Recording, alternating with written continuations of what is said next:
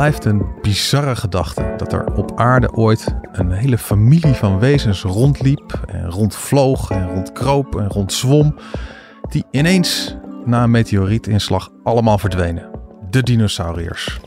Altijd al een populair wetenschapsonderwerp geweest, maar helemaal populair geworden door een zekere film, Jurassic Park, die deze week zijn 30ste verjaardag viert. Nu voel ik me meteen heel oud. mijn naam is Tony Mudde, chef van de wetenschapsredactie hier. En ik zit hier met mijn gasten, collega wetenschapsredacteuren George van Hal en Maarten Keulemans. En wij gaan het hebben over de dino's en hoe de inzichten over die dino's sinds die film, die denk ik bijna iedereen wel een keer gezien heeft of minimaal van gehoord heeft, hoe die veranderd zijn. Uh, George, hoe oud was jij toen je Jurassic Park zag? Ja, ik was, uh, ik was 13. Dus ik, uh, ja, ik mocht er net heen, want hij was uh, destijds alle leeftijden. Ja. Maar er stond wel bij tot een jaar of 12 of 13, weet niet meer precies. Moest je eigenlijk onder begeleiding van je ouders. En dat kwam allemaal door één scène in die film. Er zit namelijk een, een moment in waarin er een soort ja, afgerukt been of iets dergelijks van een geit op het dak van een auto valt. Dat is heel dat eng. Was, uh, dat was heel bent. eng. Ja. En dat was net bloederig genoeg dat je eigenlijk je ouders bij je moest hebben. En, en voor de, er zijn natuurlijk mensen die die film niet gezien hebben. Dat is toch ook alweer 30 jaar geleden. Of die denken van, oh ja, er was iets met dino's. Maar even de korte synopsis. Wat gebeurt er in die film? Ja, het is eigenlijk een soort dierentuin waarin um, de dinosauriërs weer tot leven gewekt zijn. En die, uh, ja, die zitten daar dan in eerste instantie netjes achter hekken. Mm. Zodat je daar in een soort safari jeeps langs kunt rijden en ze dan kunt bekijken. Uh, maar ja, dat gaat natuurlijk mis, want het is Hollywood en het, uh, het loopt allemaal wat anders dan gepland. Ja, oké. Okay. Die, die dino's die wekken ze op de een of andere manier tot leven. Ja. En uh, Maarten, waarom werd dit zo'n klassieker, denk je? Nou, het was eigenlijk de eerste film die gewoon dinosaurussen uh, voorstelde als echte levende wezens. En tot die tijd was het natuurlijk altijd wel een beetje een soort vaag besef van oké, er is zoiets als dinosaurussen, die zijn heel groot, die staan, uh, die, die strompelen rond. Maar dat dinosaurussen echt zoiets zijn als, als, als ja, wezens die kunnen rennen, uh, die kunnen ademen, die, die roggelen, die geluid maken. Uh, allemaal dat soort dingen. Die aanvallen trouwens ook. Dat is natuurlijk ook een prominent onderdeel van de film. Ja. Dat was echt uh, nieuw in die tijd. Ik moet er ook bij zeggen, dit was ook een beetje de tijd dat ja, George als filmkenner weet het nog wat beter dan ik. Maar dit was ook wel echt de tijd van de opkomst van de generated graphics. Dus de eerste echte goede trucages. Tot die tijd was het gewoon, ja, het was echt niet te doen om het zo realistisch weer te geven. Dat je echt als zo'n hand van de, van de Hollywood-baas in beeld zag om dan de, het poppetje rond te schuiven, zeg maar. Dat nou, bijna wel. Ja, ja. ja, Maar je zag altijd nog wel, je zag altijd wel dat het nep is. Maar dat was nu voor het eerst echt dat ja, volkomen realistisch werd weergegeven. Ja. En het, het, het, was ook echt goed destijds. Want zelfs als je nu dan met moderne ogen die films terugkijkt. Ja, dan is die CGI van toen, die, die computer graphics, dat staat eigenlijk nog best wel goed overeind. Het is nog steeds behoorlijk overtuigend, ja, ja. die dinosauriërs. En dat is wel eens anders als je films van 30 jaar geleden nu, nu, terug, uh, ja. nu terug ziet. Er zit, sinds, er zit zo'n scène in die ik zelf ongelooflijk indrukwekkend vond. Dat ze op een gegeven moment komen ze een triceratops tegen. Dat is een soort, zo'n beest met een, met een soort neushoorn, zeg maar. Mm -hmm. En die ligt, die ligt ziek op de grond. Ja. En dan gaat ze... Uh, even de hoofdpersoon die gaat er dan echt tegen het beest aanleunen. En dat, be dat beest ademt ook. Dus dan gaat ze echt zo op en neer. Terwijl ze tegen het beest aan ligt. Ja, dat is echt, dat ziet er gewoon volkomen realistisch uit. Echt heel, uh, heel tof. En dan ga ik jou uh, teleurstellen. Want daar zit toch nog wel best een groot gedeelte dat daar gewoon een soort robot op de grond ligt. Dus dat, dat stukje is dan toevallig weer geen computer. Oh, die was niet getekend. Ja, nee, nee. Dus af en toe hadden ze dan echte poppen ja, en robots. Ze mengden het. Sommige dingen konden ze nog net niet goed genoeg om het uh, dan alleen puur op die computer graphics te leunen. Ja. En dan zijn er, als er films worden gemaakt in Hollywood die enigszins uh, met de wetenschap, of het nou gaat om buitenaards leven of aardbevingen of vulkanen of in dit geval dino's, dan krijg je vanuit dat wetenschapsgebied, dan zijn er ongeveer twee reacties mogelijk. Eentje dat je denkt van, hartstikke lachen, maar wat een flauwekul, heeft niks met mijn vakgebied te maken, uh, vriendelijke groet en tot ziens. En de andere reactie kan zijn van, oh, ze hebben zich er echt uh, in verdiept. Hoe zat dat bij deze film? Wat waren de reacties, George? Nou ja, ze hadden bewust um, eigenlijk al een paleontoloog op de set rondlopen. Steven mm-hmm. Spielberg die zei altijd, um, ja, het maakt me eigenlijk niet zoveel uit. Ja, natuurlijk vast wel een beetje als ik slechte recensies krijg of uh, weet je wel.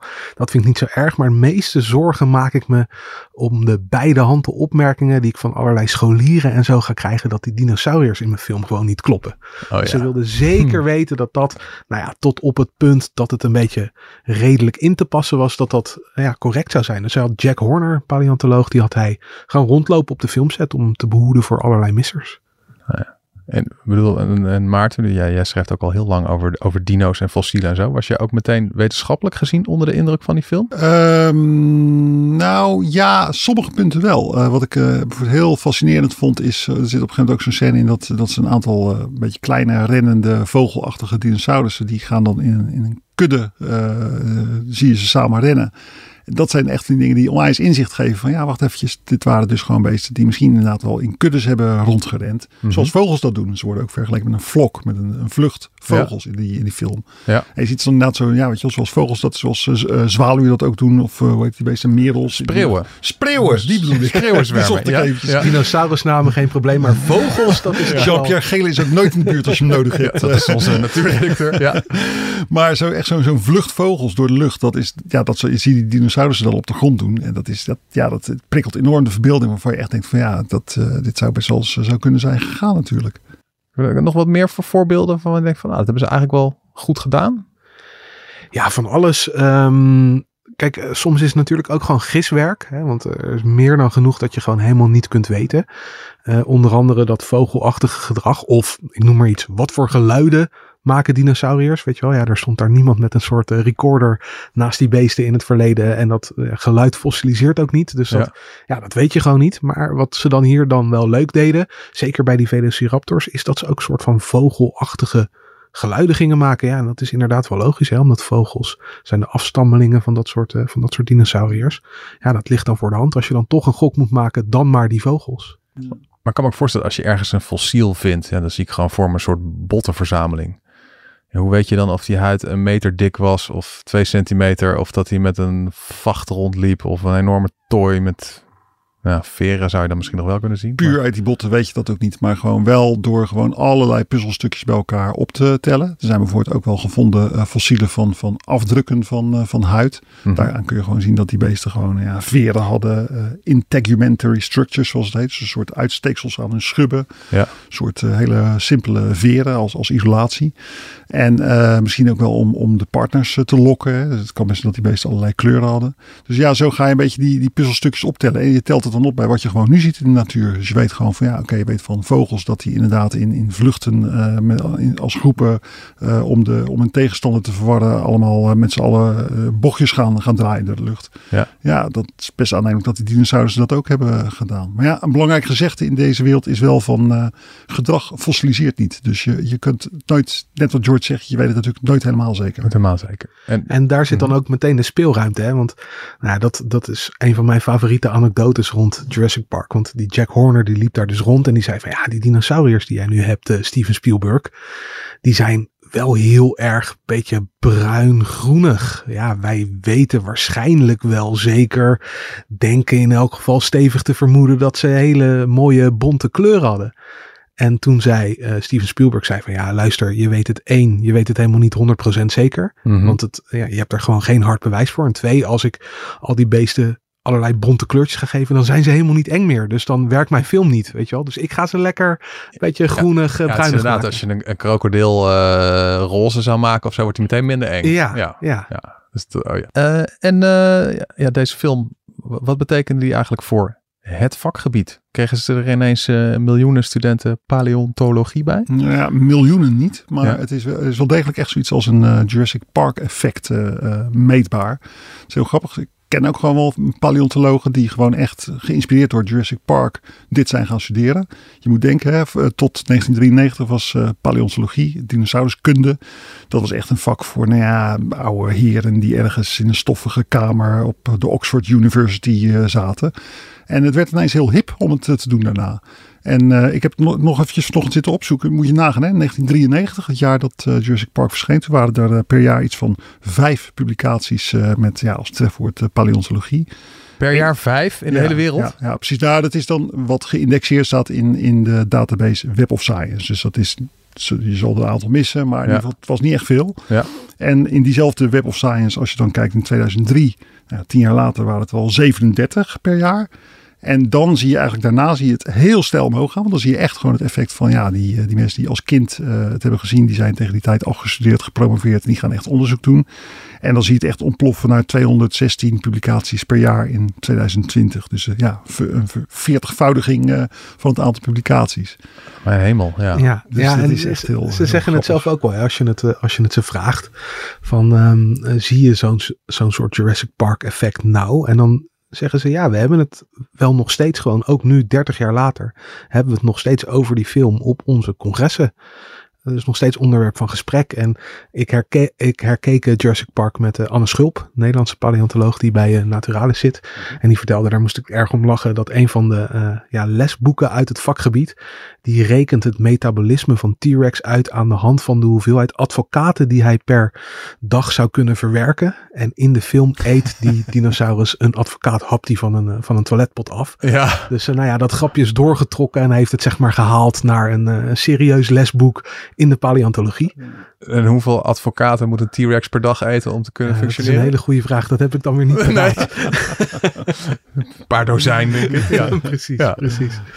En eh, ja, de, de, de tijd heeft ook niet stilgestaan. Dus in, in 30 jaar tijd hebben die, al die, ook die nieuwe paleontologen van alles ontdekt. En dan blijkt toch ook wel dat de film Jurassic Park af en toe, als je er met de bril van nu naar kijkt, toch wel een beetje de mist in gaat. En je hebt een aantal fragmentjes meegenomen, George.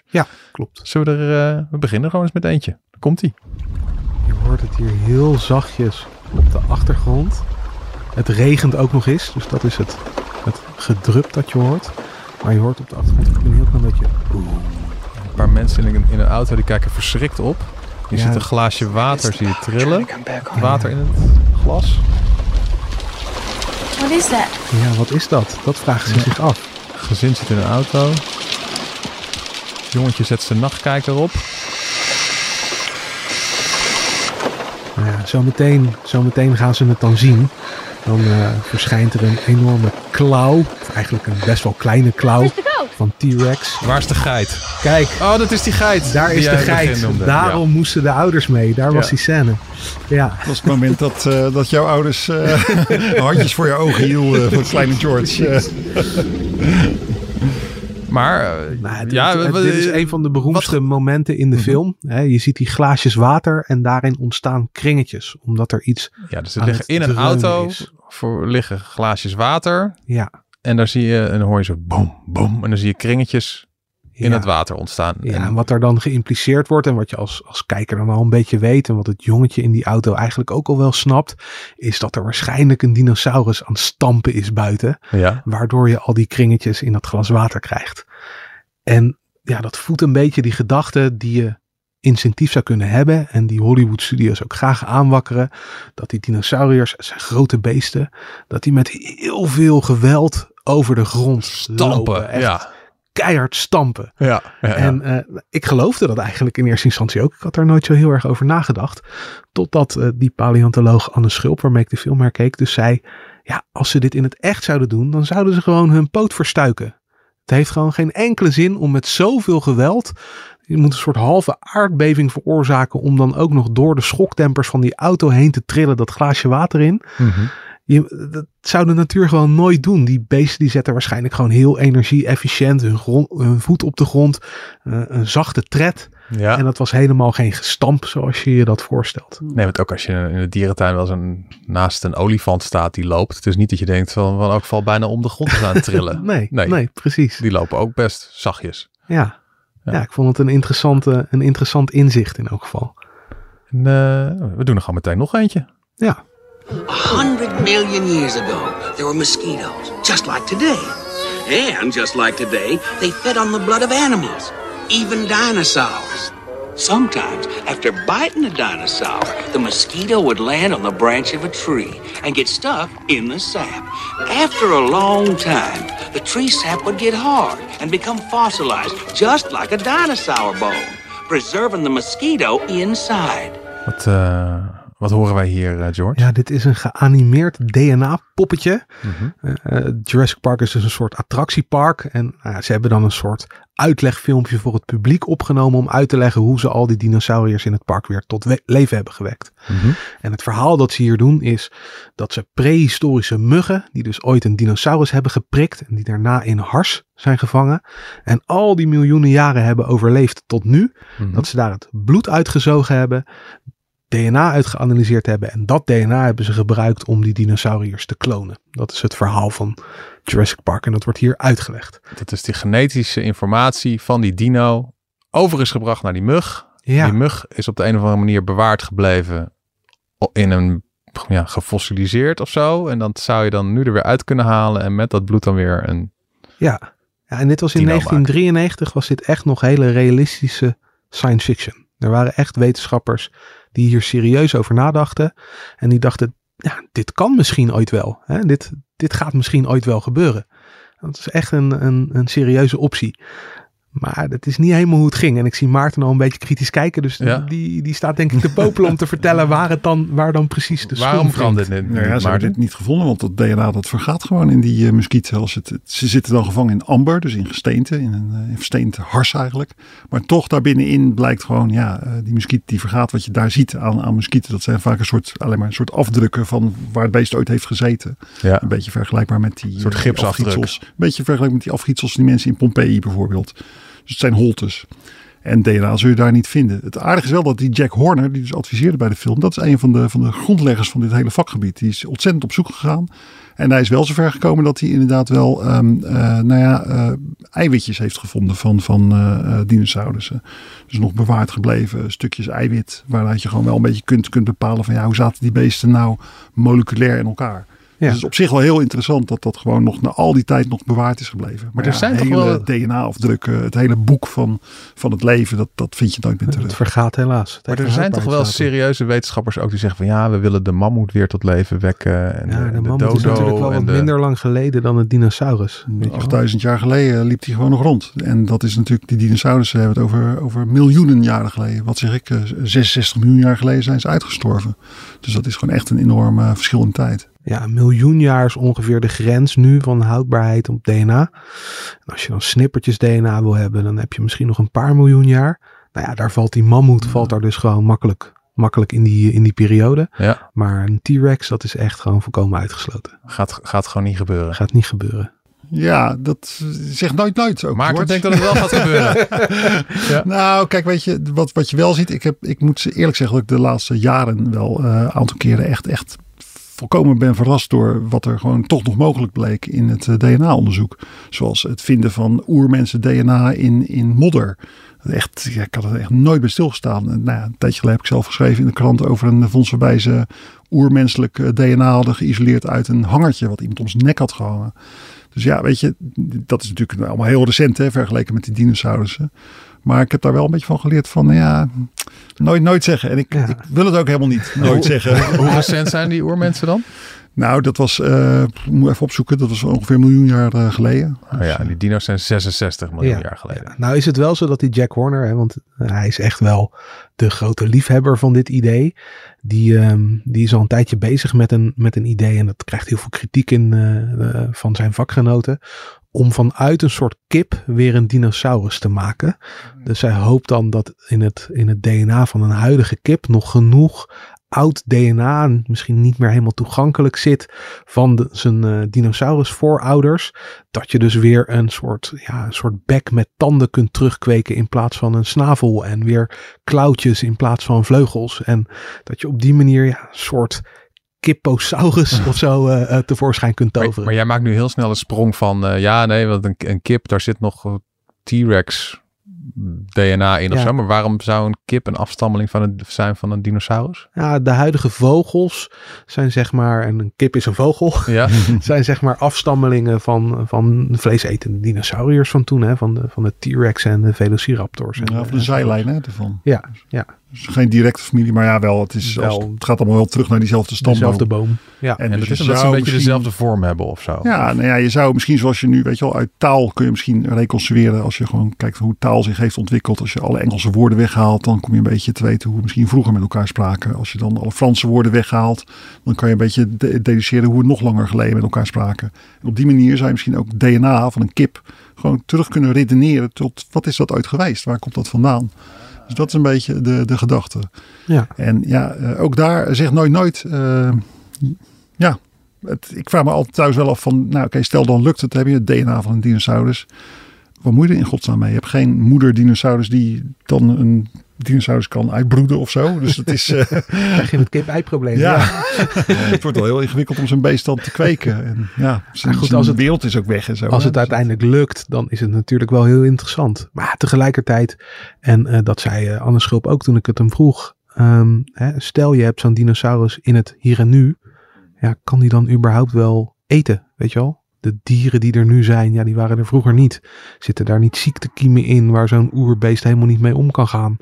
Eh, nou ja, al dat soort vragen blijven overeind staan. Dus misschien werkt het op meerdere vlakken wel niet om zo'n Ja, wat voor ruimte in de dierentuin moet je daar dan weer voor inrichten? Ja. Ja, Tegelijkertijd, eh, weet je, ethisch misschien allemaal twijfelachtig, maar ik denk toch dat ik een kaartje zou kopen hoor. Voor, eh, voor het te zien. Ik zou er wel heen gaan. Het grote spektakel. Ja. ja, Oké, de George zou er naartoe gaan, maar met gewetensbezwaren. zeker. We doen eh, nog een fragmentje.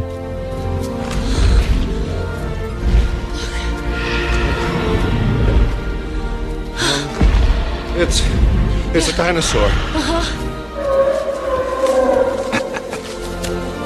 You're dead. You crazy son of a dead. Let me get this tear out the rule book on it.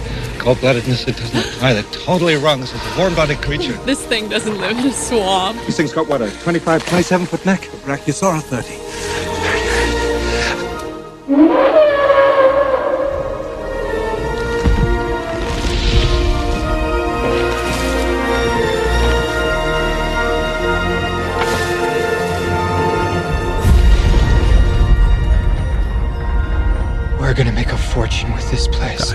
Even het, eh, stukje John Williams afluisteren. Maar hier, zien de, hier zien de twee paleontologen dus voor het eerst een Brachiosaurus, de langnek dino uit de film.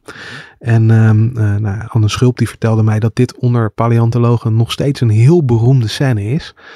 Omdat het eigenlijk min of meer samenviel met wat ze de dinosaurusrenaissance zijn genoemd in het vakgebied.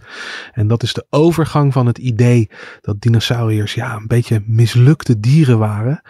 Traag en sloom, die met gebogen eh, poten over de vlakte liepen en een staart achter zich aansleepten. En die dan die nekken gebruikten omdat ze in een moeras leefden.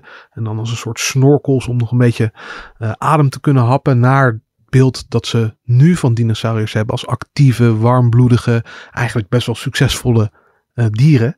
Eh, het was ooit echt het idee van ze zijn terecht uitgestorven. Ze waren gewoon niet zo goed. We waren gewoon niet fit genoeg Nee, voor precies, de wereld. Ja. Precies.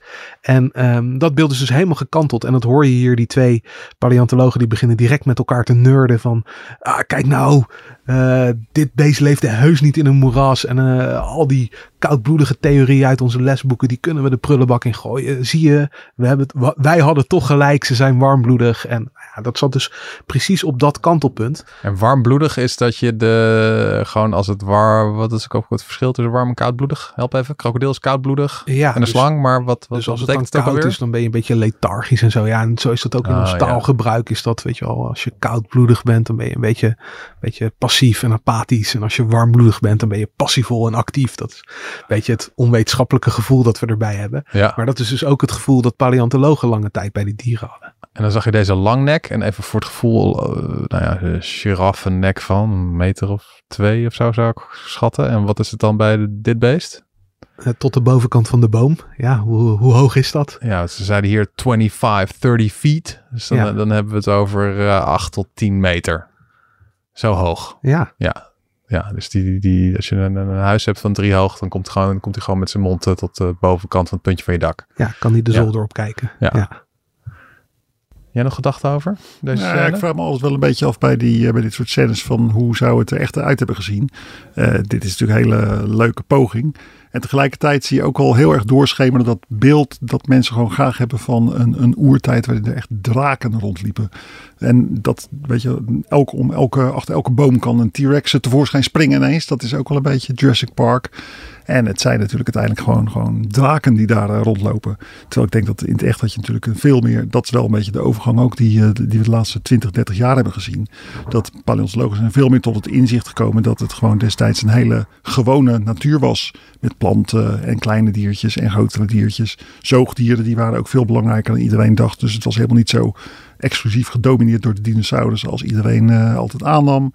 Dus eigenlijk een heel normale, gevarieerde natuur. En bovendien natuur die niet overal hetzelfde was. In Nederland zal het heel anders zijn geweest. Al was het maar omdat Nederland onder water lag. maar in Nederland, eh, in, in Europa zal het heel anders zijn geweest dan in Afrika. En Afrika heel anders dan in Amerika. Dus, dus dat soort subtiele, eh, dat, die, die normalisatie van, van de oerwereld, dat is wel echt heel erg. Ja, het is eh, niet als je 66 miljoen jaar de tijd terug zou gaan en je zou ergens op land staan, dat je dan je kijkt links en dan zie je meteen een T-Rex en Ja. Als dat je kijkt rechts en je ziet meteen Als zo'n je een lang beetje geluk hebt, wel misschien. eh, Dat is, dat is wat je in deze scène natuurlijk ook heel erg ziet. Van je rijdt daar zo door zo'n parkje, stapt uit. En het eerste wat je ziet is een enorme, de, gelijk de, ja, de grootste dinosaurus die er toen eh, rondliep. Ja, dat is heel erg de vraag of, je dat, of, die, of die wel zo gewoon waren in die tijd. Misschien zag je wel vooral veel kleinere dinosaurusjes eh, rond eh, scharrelen. Misschien zag je wel helemaal niks. Ja. We doen nog een, nog een laatste fragmentje. Fairly alarmed here. Come on, come on, come on, come on. We gotta get out of here. Gotta get out of here. Now, now, right now. Go, go, go. Let's go. Hey. Start the engine.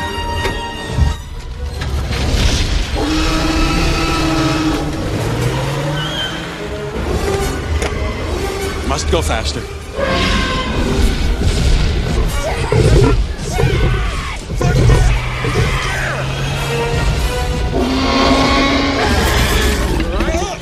Je, je bewaart het beste voor het einde, George. De achtervolgingsscène. We zien hier een paar mensen in een jeep paniekerig eh, wegrijden omdat er een enorm rennende T-Rex achter hen aankomt. ja. Maar wat is hier mis mee? Ja, nou ja, je kunt het al een beetje zien hè, aan het feit dat ze het vanuit een bepaalde hoek hebben gefilmd. Dus je krijgt deze achtervolgingsscène alleen de T-Rex van de voorkant te zien. Ja, Dan mag je alvast nadenken waarom dat, waarom dat misschien zou kunnen zijn. alleen van de voorkant. Ja, Dat hij er dan het engst uitziet. ja dat ook. Ja. De bek gaat lekker ver open. Dat is Ja. natuurlijk een, een goede reden. Nou ja, Maarten weet het Wat denk jij, natuurlijk. Maarten? Nou, dat, dat- ja, dit heeft te maken met eh, als je hem opzij zou zien, dan zou het er heel erg onnatuurlijk uitzien. Want waarschijnlijk kon de T-Rex niet zo hard rennen als dit. Precies. Ja, dat vertelde Anne Schulp dus opnieuw. Die heeft gesproken met de animator van deze scène. En die zei van ja, we hadden het heel graag van de zijkant willen doen. Maar het zag er gewoon volkomen belachelijk uit. Omdat we als mensen instinctief wel een gevoel hebben voor hoe snel iets kan lopen. Met een bepaalde afstand van benen en een bepaalde lengte van die benen. En ja, dit, dit sloeg gewoon nergens op als je, het, Oh, ja, ja. als je het in de praktijk ging doen. Tegelijkertijd is het wel een heel interessante vraag. Hè, van hoe snel zouden dinosauriërs nou kunnen lopen en kunnen rennen? Want ook dat is gewoon heel erg moeilijk om te reconstrueren aan de hand van alleen maar fossielen. Ja, je hebt dan wel een paar voetafdrukken. Daar kun je misschien loopafstand uithalen. Maar eh, die voetafdrukken staan dan ook vooral in, in modderachtig gebied. Daar blijven ze goed bewaard. Dat is nou typisch niet het gebied waar je heel snel gaat rennen normaal gesproken. Daar ga je een beetje voorzichtig lopen, Ja. zodat je niet uitglijdt.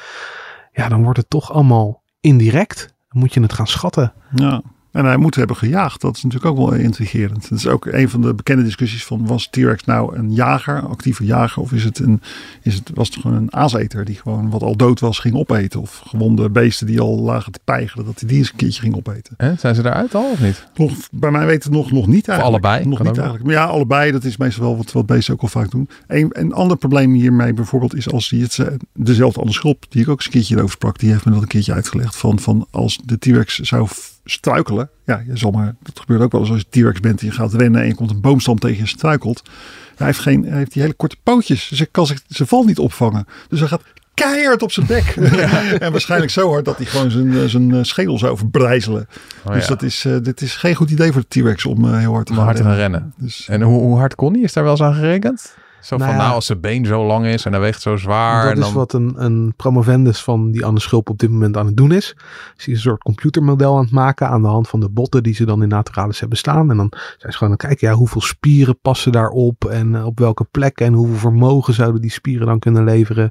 Hoe zwaar was dat beest ongeveer? Ja, nou ja, al dat soort dingen. Als je dat gaat meewegen, dan kom je uiteindelijk wel tot een, eh, een rensnelheid. Maar die zijn nog bezig, dus eh, We weten het nog niet. Nee, Dus- 20 kilometer per uur is de, de huidige schatting ongeveer. Maar of dat ook uit dat onderzoek komt, dat is nog niet bekend. Vind ik nog best hard.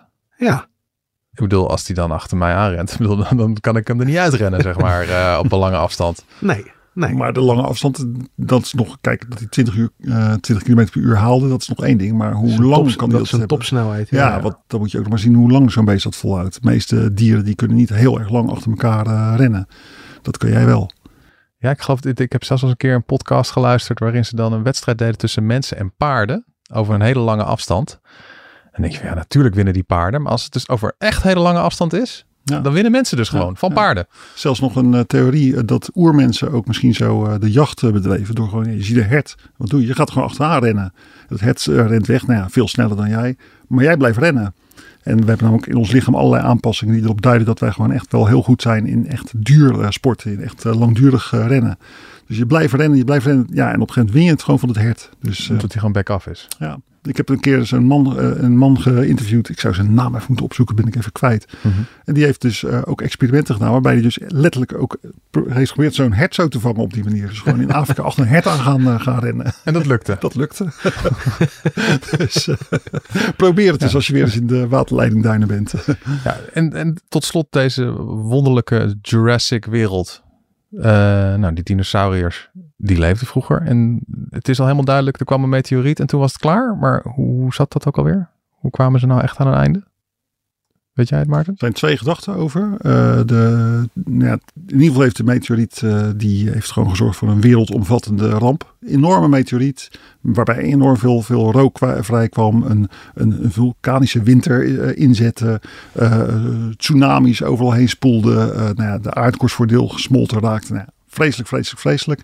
En dat hebben de dinosaurus niet overleefd. En het debat gaat er een beetje over... Hoe fit waren die dinosaurussen eigenlijk? Waren ze al op hun retour?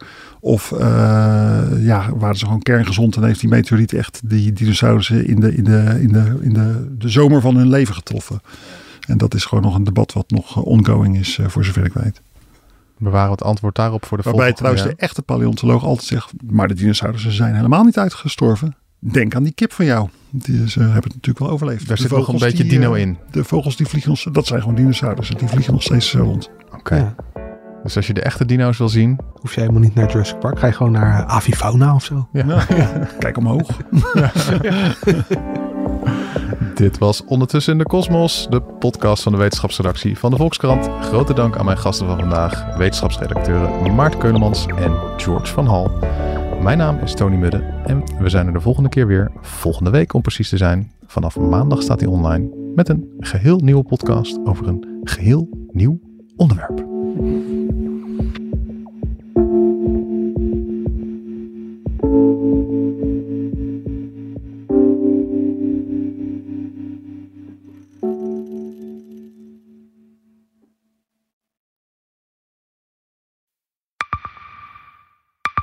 Zijn leven is overhoop gegooid. Plus dat heel veel mensen hem niet geloven. Vrienden niet, die, die denken, ja, hij is gewoon gek geworden. Hoe naar moet dat zijn? Als je vertelt over de meest indringende ervaring uit jouw leven en niemand gelooft dat je het echt hebt meegemaakt. Ja, ik vind zelf niet dat ik het verzonnen heb, maar sommige mensen denken dat wel. Maar hoe kom je erachter of jij je doelwit bent van een geheime dienst? Ik heb ook wel eens meegemaakt dat je het idee hebt dat inlichtingendiensten in je geïnteresseerd zijn. En dan kun je wel heel veel zien, wat er misschien helemaal niet is. Als ik s'avonds nog iets ging eten, dan volgden die mensen mij naar het restaurant. En dan terug van het restaurant naar het hotel. Als zij op een gegeven moment zei, kijk maar uit, want anders word je dadelijk nog ontvoerd ook. Shit, ik moet hier weg. Dat is, dat is niet goed. Nu word ik gevolgd. Een soort Truman Show is het gewoon. Hè? Alsof dat hele straatbeeld voor jou is ingericht. Maar dan wel met bedoeling ja, jou niet door te laten. Dit kan geen toeval zijn. Een nieuwe podcast van de Volkskrant. Mijn naam is Simone Eleveld en samen met Huid Modderkolk ontrafel ik een bizarre operatie van de geheime dienst. Wat het doel ook is, jij verliest het. Ik werd opgepakt, heel lang ondervraagd. Maar hoe krijg je grip in een wereld die zo onderzichtig is?